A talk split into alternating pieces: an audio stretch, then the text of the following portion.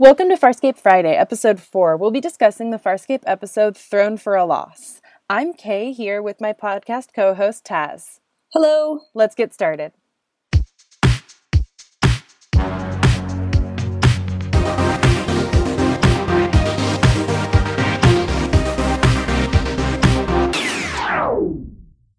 Welcome back. Today we're going to be discussing the episode Throne for a Loss. A quick synopsis. While trying to impress some traders, Rygel oversells his royal status and ends up kidnapped, waiting for a ransom. The crew hurries to rescue him and, more importantly, the navigation crystal that he stole for his scepter.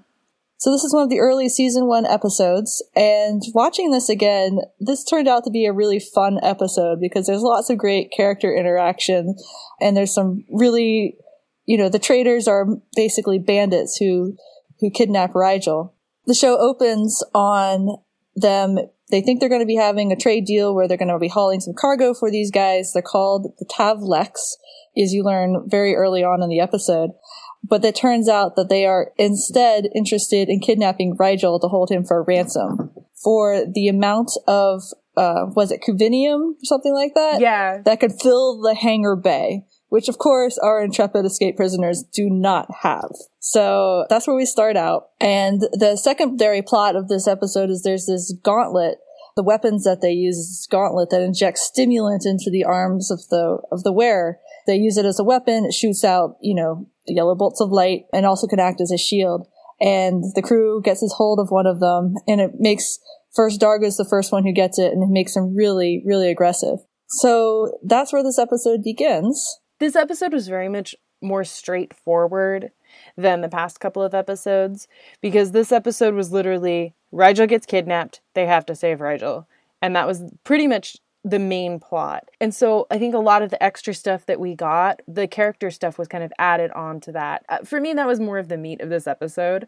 Oh yeah, definitely. Because we got to see we get to see more development between some of my favorite friendships for example, we get to see more development between D'Argo and and Aeryn. I think that when you've watched this show once before, you forget that there was a certain point when they just hated every single thing about each other. It's interesting in this episode, you really start them to get beyond beyond that. Like in Gen- Exodus from Genesis, we started to see them starting to see each other as people, and here their rivalry is is much less antagonistic. is more like siblings bickering. Yeah, there's a great line after both Aeryn and D'Argo have used the gauntlet, and so now they're both suffering from the after effects, which is extreme exhaustion. And so Aeryn is down for the count. She's laying on the ground and she's really tired. And D'Argo is also laying on the ground and they're sending John off to do the recon. And they have this hilarious moment that I'm going to play. Does your head hurt? Yes. Yours? Pounding like a Maxillian Palator Day Parade. I'm so tired. I... It took a few hours for me to fully recover, so I imagine for a Sebacean we should probably double that. Oh! Don't be so childish. Perhaps it took quite a few hours for me to recover. And so we get that sort of interaction between them this episode where they've kind of gone from where you can see the flux in their friendship because initially D'Argo is is literally pushing her buttons on purpose. He's literally oh, yeah. like, "Well, we should double the amount of time because Sebaceans are weak and Luxans are strong." Yeah. And then you see and you see that that competition and you also see I think you see D'Argo being a little bit more mm, I don't I don't know that I would say kind, but he's he's definitely being less of a jerk to her. Yeah. It's, they actually have this kind of running conversation throughout this whole episode. It actually starts when, you know, right after the firefight where, you know, the traitors have come, they've kidnapped Rygel and there's this whole firefight. And so afterwards with D'Argo has the gauntlet on and everyone else is like, take off the gauntlet, okay? You know, they're still on Moya. And he's like, no, I'm not going to do it. I'm in charge now. So he's, he goes off to be in charge and demand things of Pilot. So Aeryn and John have to come up with a plan to get him to stop because he's kicking DRDs. And actually, there's this really cute moment. The DRD he kicks, it actually crosses its eye stalks in like defense. It's like oh. a blocking move. It was really really cute. but he calls Aeryn a coward when they're chasing after him. He's like, "You are a coward," and she's like, "Ah!" So angry, and John has to hold her back and pull her back in so they can to carry out their plan to knock Jar- D'Argo out because the gauntlet will come off if you're unconscious. And so they have this running conversation of who is the coward and who is the barbarian throughout the whole episode. Yeah, and that does come back to kind of the flux in the relationship and how the relationship is changing. I talking about plans and John's plan to knock Oh out. D'Argo. I have to point out that I think that one of the major things I noticed watching this episode this time around was how much John hates to not be in control. Oh, no, no, no. He does not like that. And it's and it comes back to okay, so his plan to knock out D'Argo is so ridiculous. He's like, we're gonna get D'Argo in this room, and then there's gonna be really a lot of pressure because you know pilots close the exhaust vents, and then the exhaust vents are gonna open, and it's gonna shake, and maybe D'Argo will fall down. That was literally his plan. And what's one of the great things about this is also a running conversation about the plans that's going through here. And so after they've done this, after John did this shaking maneuver, Aeryn looks at him and she's like, This was an awful plan. I'm never following one of your plans again. And he's like, Fine, next time you get to make the plan. But then when it does come to be her turn to make the plan, he's so angry about it because he's like, Well, that's a stupid plan. And I ended up as a viewer being like, John, you're being more ridiculous than she is. Hers is a legitimate plan. And you just told her that she was the one who came up with the next plan. I actually pulled both those quotes. Let's play them. So here is the first one right after John's plan. Aeryn is bitching about the plan. That was your plan? Yeah, we're pretty good. Oh, barely. That is the last time I go along with one of your plans. Fine. Next time you get to make the plan. And then this is literally like five minutes later. D'Argo's knocked out. Aeryn and John have just learned that Rygel has indeed stolen a crystal that's needed for propulsion. And Aeryn's like, okay, we have to go down to the planet now. So this is how she explains her plan to John. If we don't get that crystal back, we're going to crash into the planet. I've got a plan. Oh, no, please, let, me guess. Your plan. Jam down to the planet, conduct a commando style raid against, what, a couple of dozen heavily armed tabloids, and then haul ass back up to the ship. Tavlek. That's your plan. Wiley Coyote would come up with a better plan than that. What, you're just gonna go down there by yourself? No, of course not. You're coming with me. In your dreams, I'm coming with you. This is my turn. My plan.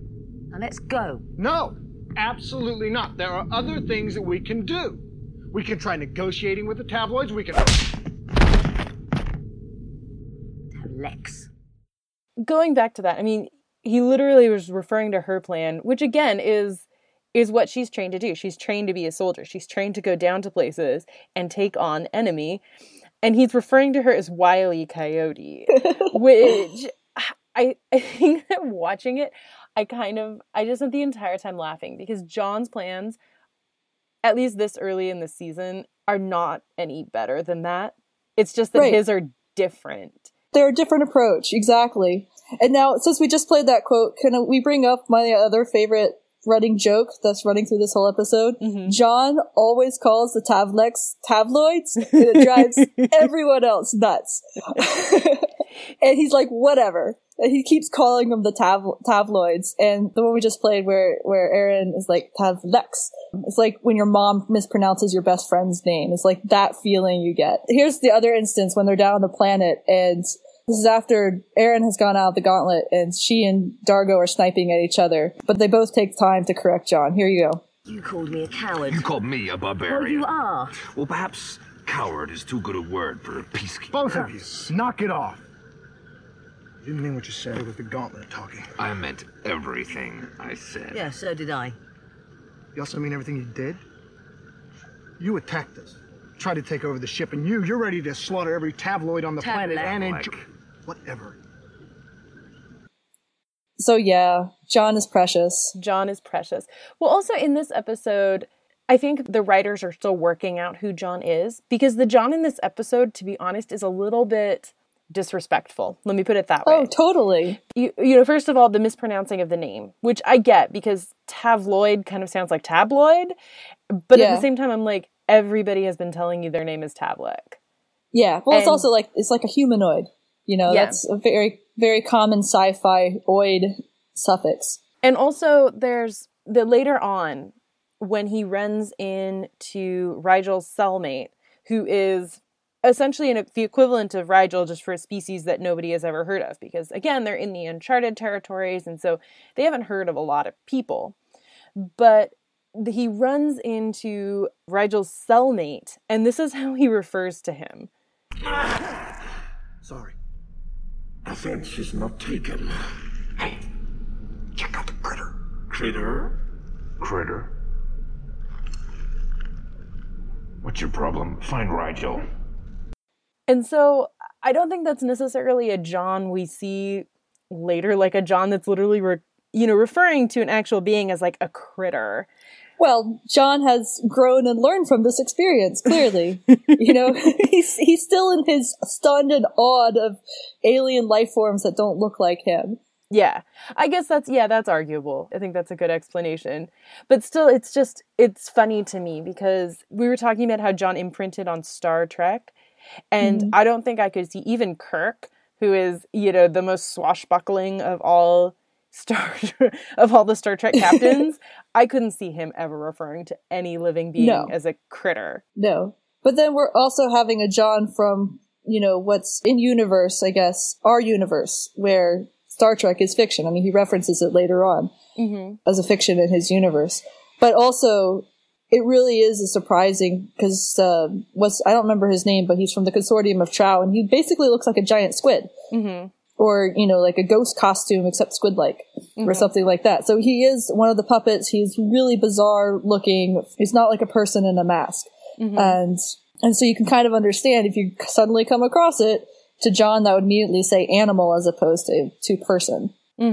And the, I, speaking of best lines, though, the Trow Prince flat out has like the best shade ever It is thrown. So good. I'm gonna I'm gonna play it because if I ever need to throw shade on anybody, this is what I'm going to say to them forever. Who are you? Jotheb. Next in succession to preside over the consortium of Trow. And you? Dominar Rygel the Sixteenth, ruler of the Hynerian Empire. The Hynerian Empire is not familiar to me. Yeah? Well, I never heard of the consortium of Trow. The imperfection is yours. I'm totally gonna just start saying that and during You should. meetings. You should. You should. It totally is the best ever. We're The come back for something imperfection like is that. yours. Yes. Yeah. Also, going back to the gauntlet, I think that we need to start rating all of D'Argo's plans against his plan to cut off his own pinky finger. so, in terms of him wearing this unknown weapon that injects him with a stimulant, I think that's definitely marginally less crazy than cutting off your own pinky finger. In his defense, he just watched three people use those things very effectively in a firefight. And so he was without a weapon otherwise, and so he put it on, and voila, it worked. And then he was under the effects of the drug. So you can't really blame him for his actions afterwards because they were it was all the, it was the drug talking. Yeah, but I think that his actions afterwards also really do go back to the conversation we had last episode about, or two episodes ago, about captains and who wants to be in hmm. charge on Moya. Because Yeah. literally the first thing he does when he when he puts on the gauntlet is assume command, and he assumes it in this like very assertive way. Yeah, he's like, now I'm in charge. No more of this voting crap. That's pretty much how he says it, mm-hmm. without the crap. So until now, they've kind of run on a loose democracy of the most people that can agree on something get to do it, even though everyone grumbles about it. Mm-hmm. and I think that that's more efficient for them to work on because they are all these leaders. So that moment when he's like, "I'm in charge. I'm gonna take command," I was like, "Oh, D'Argo, this is gonna last for like ten seconds, buddy. Sorry." Yeah.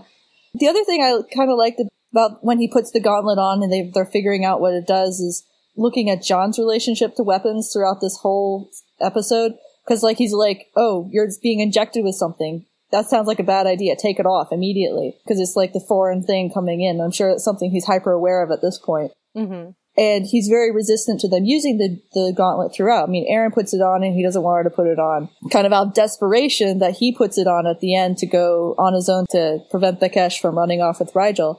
But the reason he has to do that is because John blows up the pulse rifle. Oh, John. He's trying to cover Aeryn when she's going to shake down some of the Tavleks for information on how to get to their camp because they didn't, they couldn't find it on the sensors, so they had to land in the forest outside. And he's supposed to provide covering fire, and he can't turn on the pulse rifle correctly, and he ends up overloading the chamber, and it blows up in their faces. And then, and then D'Argo, who finally gets the sensors working up on Moya, sees the explosion, and he's like, "Oh, looks like they're already in trouble." and there's just this sigh. And so he's like, oh gosh, I've got to go down and rescue them. Mm-hmm. Yeah. And I guess my last point about John and weapons is so he does end up putting the gauntlet on at the end and having a one on one face off with Bekhesh, who is the lead Tavlek at the end of the episode, trying to get Rygel back. And he shoots like three of the people that are with Bekhesh, the other Tavleks, but he doesn't kill them. And again, it's it's he hasn't killed anybody yet. He's he's not that guy, is what he says Mm-hmm. when Bekhesh asks, you know, says, "Why didn't you kill them?" Mm-hmm. And so he still hasn't crossed that line. There's a moment right before that where he refers to it as kind of like the Green Lantern ring. Oh yeah, I think that the gauntlet is really supposed to do only what the person is comfortable doing. Mm. There is an element in John that's not comfortable killing people. right. And I think that the gauntlet picks up on that. In everybody else's, so Dargo, when he puts on the gauntlet, he gets extremely command oriented, he gets extremely cold, and he gets extremely aggressive. aggressive. And it's that's his worst person. And then when Aeryn puts it on, she also gets extremely aggressive, but it's almost a prideful thing. She gets a lot more proud than we've ever mm-hmm. seen her. And that actually ends up being how they get the gauntlet off of her by playing to her pride. But I think John, when he puts it on, his worst self is just more snake oil salesy. Because Yeah. when he comes to when he comes to Bekhesh, and uh, the writing in this is like a little it's a little messy. Yeah. But he essentially goes to Bekhesh and he tries telling him three different lies essentially, although one of them isn't one of them isn't really a lie. Well, it's two lies and a truth. Yeah, it's two lies and a truth, but he he tries to talk his way out, and so he just becomes a lot more. He he becomes a lot more con man, hmm and that I think is his worst self. Is his Yeah. desire to kind of talk his way out of things. Well, yeah, and I could see that the, even because it's a stimulant. That's the the drug. It's uh, an upper, so I can definitely see your brain worrying more, especially if that's your coping strategy, in into overdrive with those those three cons that he tries. Well, two cons and a truth. One of them is I can't remember what the first one was. The second one is that Rygel's sick is one of them. Yeah, Rygel's sick is the second one. The first one is he's an escaped mental patient.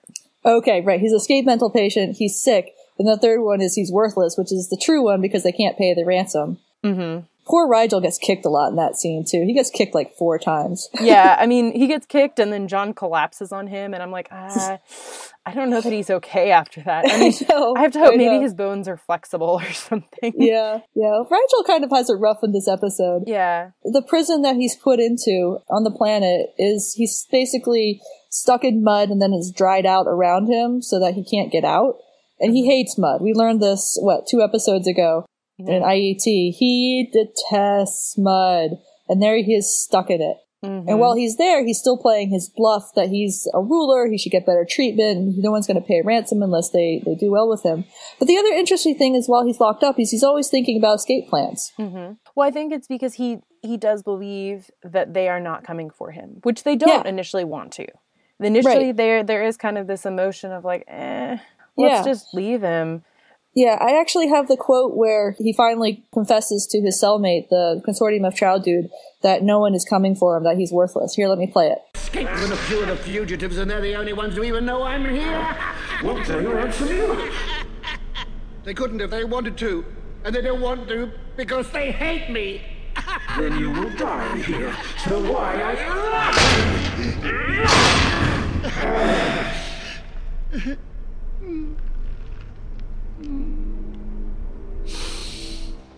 So he's laughing during this scene, and it's like this hysterical laughter because his situation is so bad. He's tried to escape from this cell, and he's now up to his neck in mud. Also, Bekhesh stepped on his throat and nearly killed him. But he is in such a bad situation. And on screen, when you watch it, his his earbrows they actually do this little sad face thing, and it's really kind of pathetic. Mm-hmm. And you're just like, poor Rygel. He thinks no one's coming for them for him. He he knows his his crewmates don't really like him, and I think he's probably very shocked in the end when Crichton does come for him at the mm-hmm. end. Oh, for certain. A few episodes ago, you talked about how hard it is to get to like Rygel the first time around. And so I mm-hmm. think that watching this as somebody who has seen the whole series and who has, you know, a certain amount of empathy for Rygel, these episodes are are hard because it is Yeah. a point in the series where they would have left him had he not had the the crystal. I mean, I don't know that Zhaan or Crichton would have been happy about it, but I think that nobody was nobody was invested in him in this Right. at this point Yeah. And him always looking for a way out, him always looking for escape, that's the guy that got them out of prison in the first place. Yeah. Was the Rygel that was always on his toes and always looking for the water to get out of the mud. Yeah. It came down to a vote of the people on Moya, D'Argo would have voted to leave him, Aeryn would have voted to leave him, Pilot would probably have voted to leave him, and that leaves John, who does say we gotta go after him, and Zhaan, who had probably the best relationship with him at that point. Mm-hmm. Probably, so Crichton and Zhaan would have probably gone after him, but, but they, they would have been outvoted. Mm-hmm. For, yeah, if it was a democracy like D'Argo referred. Yeah. So they end up down on the planet because of Aeryn's plan. And again, we talked a little bit about, but I really have to emphasize how much John hates not being in control, even when he doesn't know what's really going on most of the time. So they end up on this planet, and he's really mad because Aeryn knocked him out essentially to get him on the shuttle so that he would be with her on the planet. Because D'Argo was currently unconscious. D'Argo was her first choice. Yes, D'Argo was her first choice. as much as she hated D'Argo and or disliked D'Argo at this point in the show, he was still her first choice over John to go down and rescue Rygel Oh, for certain. and the crystal. But so then she has this hilarious line, which, in my opinion, is the funniest line. It, the Wile E. Coyote comes in a close second, but this is one of my favorite lines in the whole show, just because you can tell how tired she is with John and how much she's just pushing his buttons to push his buttons. You Shanghai my ass down here. Now you want me to leave? Give me one good reason. Lots of reasons. Landmines, fire snakes, razor grass, night vision snipers, Morley and death spiders. And John is just rolling his eyes, so mad at her. And it's great. It's really great. And she's just got this like look on her face, and it's it's just like she knows what she's doing, and it's great. Yeah, the the kind of like I'm just gonna push your buttons look because it's entertaining to me. I think that Aeryn in this episode we did get to see her plan, and her plan is not necessarily worse than John's, but it is just different. And it's I a different approach. Yeah, it's a different approach. And the same with D'Argo. I think that she and D'Argo tend to have very similar they tend to have very similar personality types and that does lead to lead to more similar plans. Mm-hmm. And she and D'Argo do get to have more development this episode because when D'Argo is injured in their initial attempt to gain back Rygel, he he's injured so badly and he starts bleeding this dark red, almost black blood. As soon as he does, Aeryn be- immediately begins beating on the wound, and we find out that it's important that for for Luxans, the wound needs to essentially be clean in order for them to not die from blood poisoning. And so the blood needs to run clear. so she stays with him. There's a few conversations through, but one of the earlier conversations comes back and actually is it's kind of really cool because it gets reversed. So I already mentioned D'Argo when he's on the gauntlet calls Aeryn a coward and she calls him a barbarian and they bring it up when they're both off of the gauntlet and really frustrated with each other and I think it was the clip that we played where they're sniping at each other. But then this third one I'm going to play right now is Aeryn is trying to get the blood to flow clear by banging on D'Argo's back, but he's starting to give up, and she won't let him give up by bringing up this conversation again. So here I'll play it. Give it up. So you die without putting up a fight. Then you're the coward. And you're the barbarian. You're gonna have to hit it a lot harder than that to increase the bleeding. And I just love that because it's like this whole thing coming full circle. they started at this place of just really kind of ragging on each other but she was still immediately, just immediately, he just looks at her and she immediately starts helping him. Mm-hmm. And that's really a testament to how far they've come, even in this just short time frame they've had since the beginning of the series. They really do respect each other. And that respect is at least growing, even though they're still bickering with each other. Mm-hmm. When she starts kind of goading him into living, into not giving up, there is this amount to where she now sees him as a fellow warrior, as a as if not a friend, at least somebody that she could lean on because she's yeah. letting him lean on her. And I think that if she truly did believe that Luxans were as, you know, stupid and dumb and clumsy as she later as she refers to them in this episode, then she wouldn't have helped them. Yeah. They they work hard to find common ground. And their common ground tends to be that John is stupid. I'm going to play a quick clip because it just kind of shows how hard they are working to try and be friends, even if they will not admit that they are trying that. Mm-hmm. Crichton should be back by now. Well, he's probably at the wrong end of some Tavlek weapon somewhere. Imagine, somewhere out there there's a whole world full of Crichtons. How useless that must be. It's amazing he could actually provide us with some common ground. Who would have thought there'd be a race more clumsy and pathetic than the Luxans? yeah. See, I like that one a lot.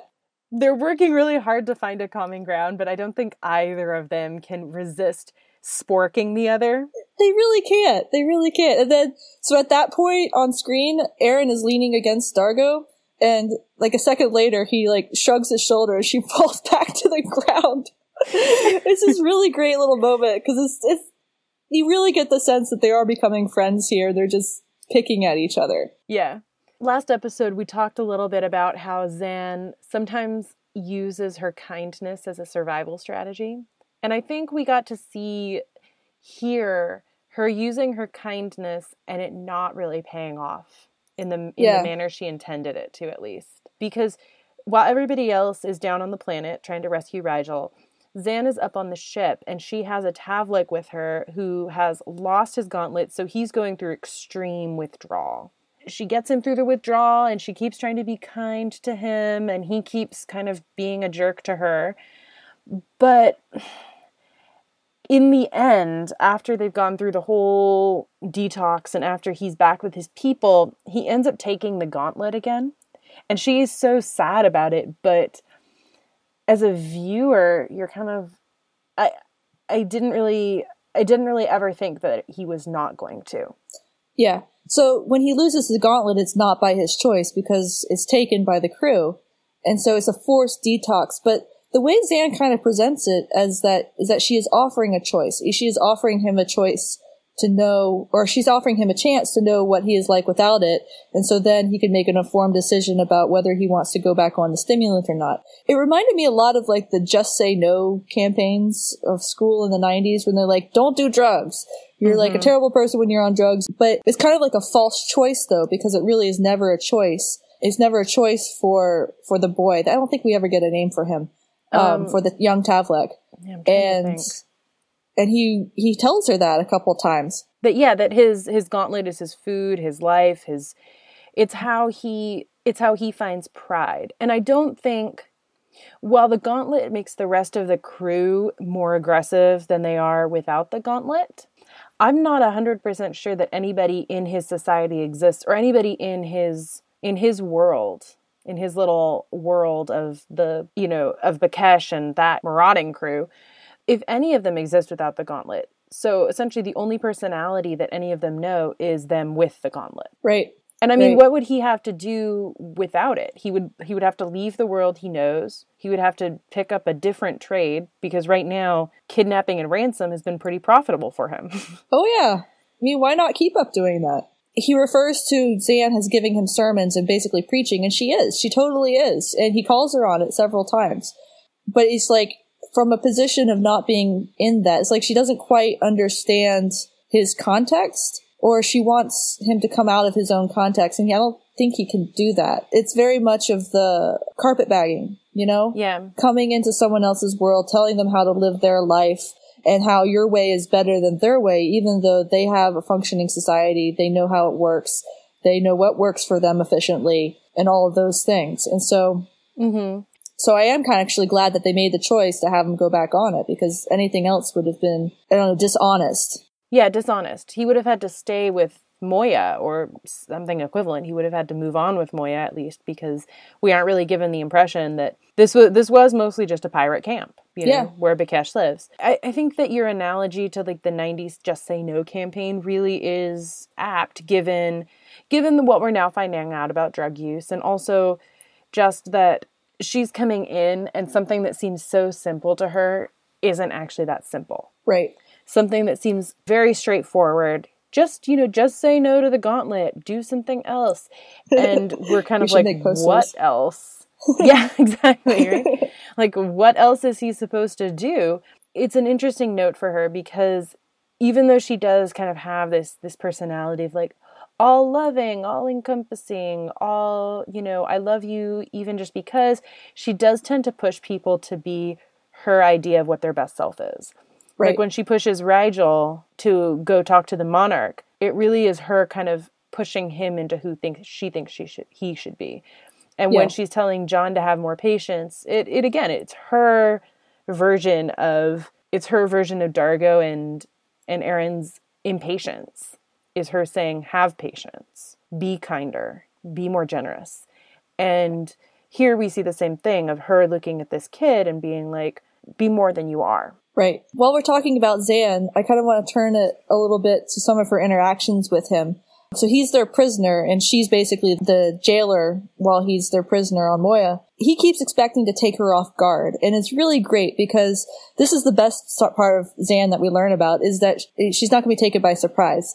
He calls her uh, soft and weak, and sh- he then tries to run into her back, and she does a sidestep and knocks him over.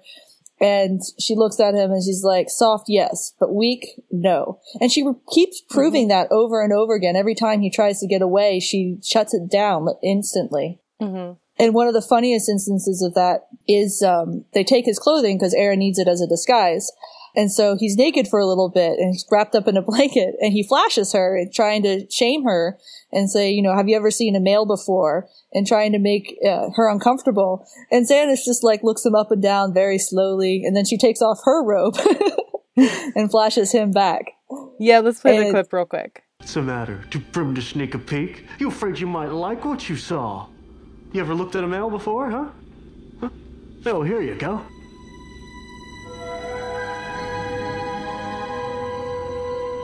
Quite respectable for your age. Did you think you'd shock me? Is nudity a taboo in your culture? Are you ashamed of your bodies? Yeah, we would be if we looked like you. I doubt it. Yeah, so after she says, I doubt it, she takes off her robe and shows him, and he's kind of got this shocked, speechless expression.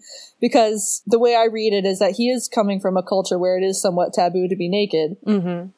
And she is just like completely chill and really comfortable in her sexuality and, and her body. Later on, when she's, she's helping him through the detox, she actually ministers some of the medication she makes him by kissing him.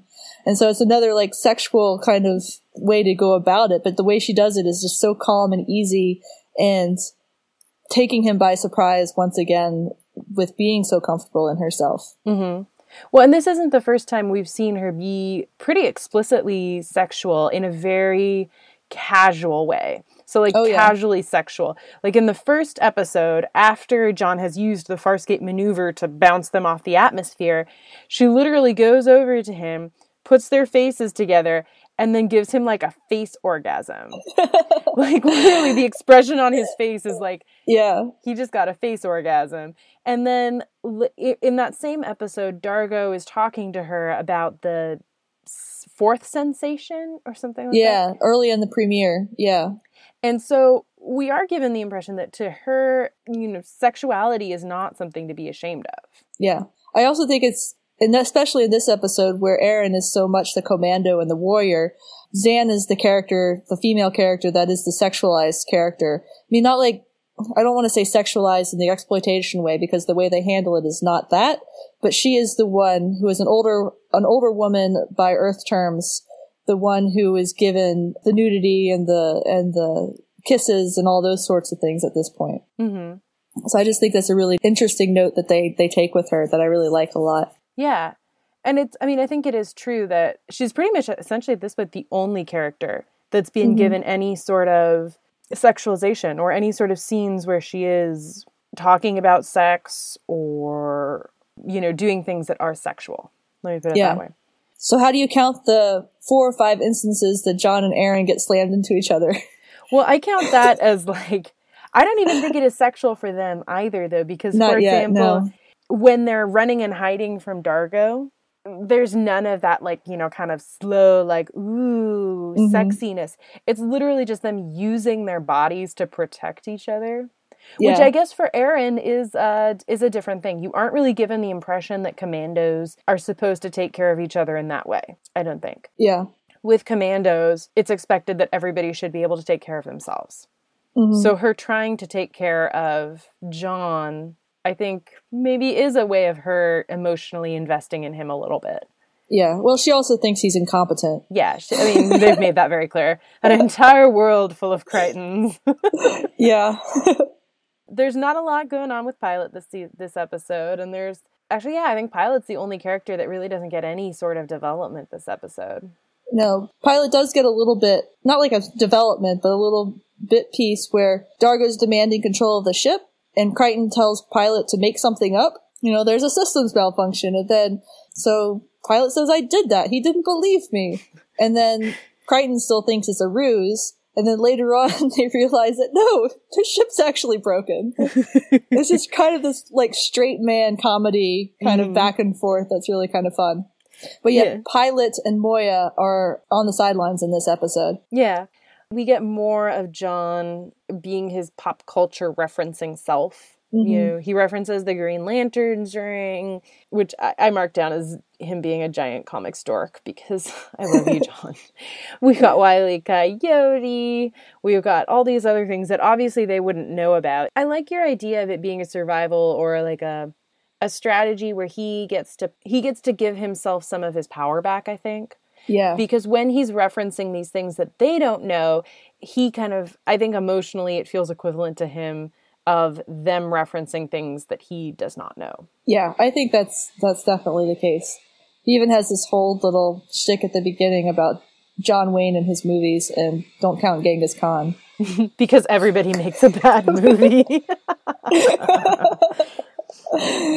Yeah, um, there's also a lot of continuity in this episode because for example when Aeryn needs to cover their escape and she kind of says well John blew up our only weapon. What am I supposed to use as a weapon? And D'Argo pulls out his Qualta blade and she's like oh great a sword. And when I was initially watching that I was like no wait he used it as a rifle in the last episode. But then you realize that no Aeryn never saw him use it as a rifle. Right. And there's this great reveal where he flips it over, does the transition, and her face is like, "Oh, that's what it can do." And then she gives really good cover for them when they are getting out of there, mm-hmm. out of the camp. And she gives him a really nice compliment when she gives it back by saying it's a it's a beautiful weapon. Yeah.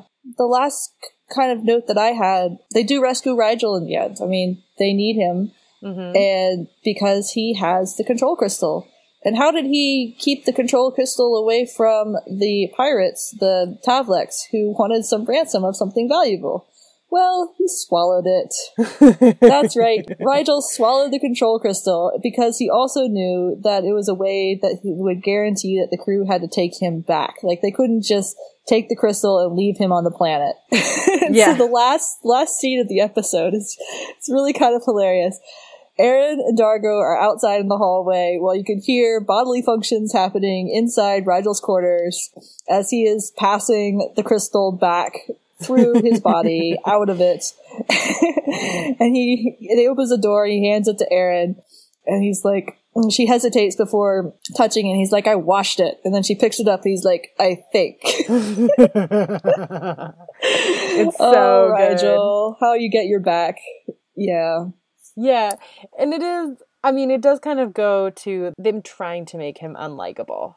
He's not supposed to be a Muppet yet. Let's put it that way. No, I don't think he's ever supposed to be a Muppet, though he does become more sympathetic the more you get to know him. Well, that was one reason they wanted to do Farscape, the Jim Henson Company, was because they wanted to show off their puppetry with a really dark kind of tone to it as opposed to the Mhm. more comedy that you get with the Muppets. The puppetry in this was amazing. Yeah. I mean, both Jothab, the Trow Prince, and Rygel were just, I mean, incredible. It was, I will admit, you never quite believe that the puppets are real, but it's so much more believable to me, the puppetry, than any CGI that I've seen recently. Oh, completely. It makes such a huge difference having something that is physically interacting with the environment and that the characters are interacting with. Like when John falls on top of Rygel, I like flinched. Yeah. Because he was falling on Rygel. Oh no. Yeah, I mean, you are like, ah, you just squish, You're squish him. He's not that big. All right, so what would you give this episode? I would give this one a solid four. Really? I think I'm gonna stick with a 3.5. I think because I didn't I didn't really care for the the plot line with Zhaan and and the detox and it was kind of I did like seeing though the the development between Aeryn and D'Argo. That was I think my favorite bit. And then also John and his plans. That's what I love about this episode is there's a lot of humor in this one. There's a lot of really funny moments that the characters interacting in a way that is situationally funny to the audience and not a situation that the characters necessarily find funny because they're arguing with each other. But that's why I bump it up because I definitely enjoy it more than the, the last two mm-hmm. episodes because of those those moments. I do want to point out, sorry, you brought up an interesting thing, which is that whereas Exodus from Genesis began with very domestic, everybody getting along essentially, everybody peaceful in the beginning of Exodus from Genesis, Throne for a Loss starts with everybody fighting with each other. Yeah, they're all arguing how they're going to go into this negotiation is what they think it is with the Tavleks. It's not even that they're arguing over how they're going to do it. It feels very much like bickering. Like they're all just Yeah. bickering with each other about, you know, where John is trying to tell Aeryn how to behave and Rygel is trying to tell D'Argo and D'Argo is, you know, picking at Rygel. It feels very much like bickering. Zhaan even snaps at all of them. Like, she snaps. Like, am I the only peaceful creature on this ship? Sorry, Zhaan, you're not the only peaceful creature. You just think Yeah. you are. Yeah, I mean, I think we've definitely seen how judgy Zhaan can be when she wants to be. yeah, yeah. All right. Do you have anything else? I think that's it. All right. All right. So next week, join us for Back and Back and Back to the Future. Wait, what is it? You say it because I, I don't know the name. Back and back and back to the future. I think it's three of them. Okay. Which has some interesting aliens in it, and I will have many opinions on those aliens. Thank you so much for listening. If you enjoy the show, go ahead and rate us on iTunes because that's how other people can find us.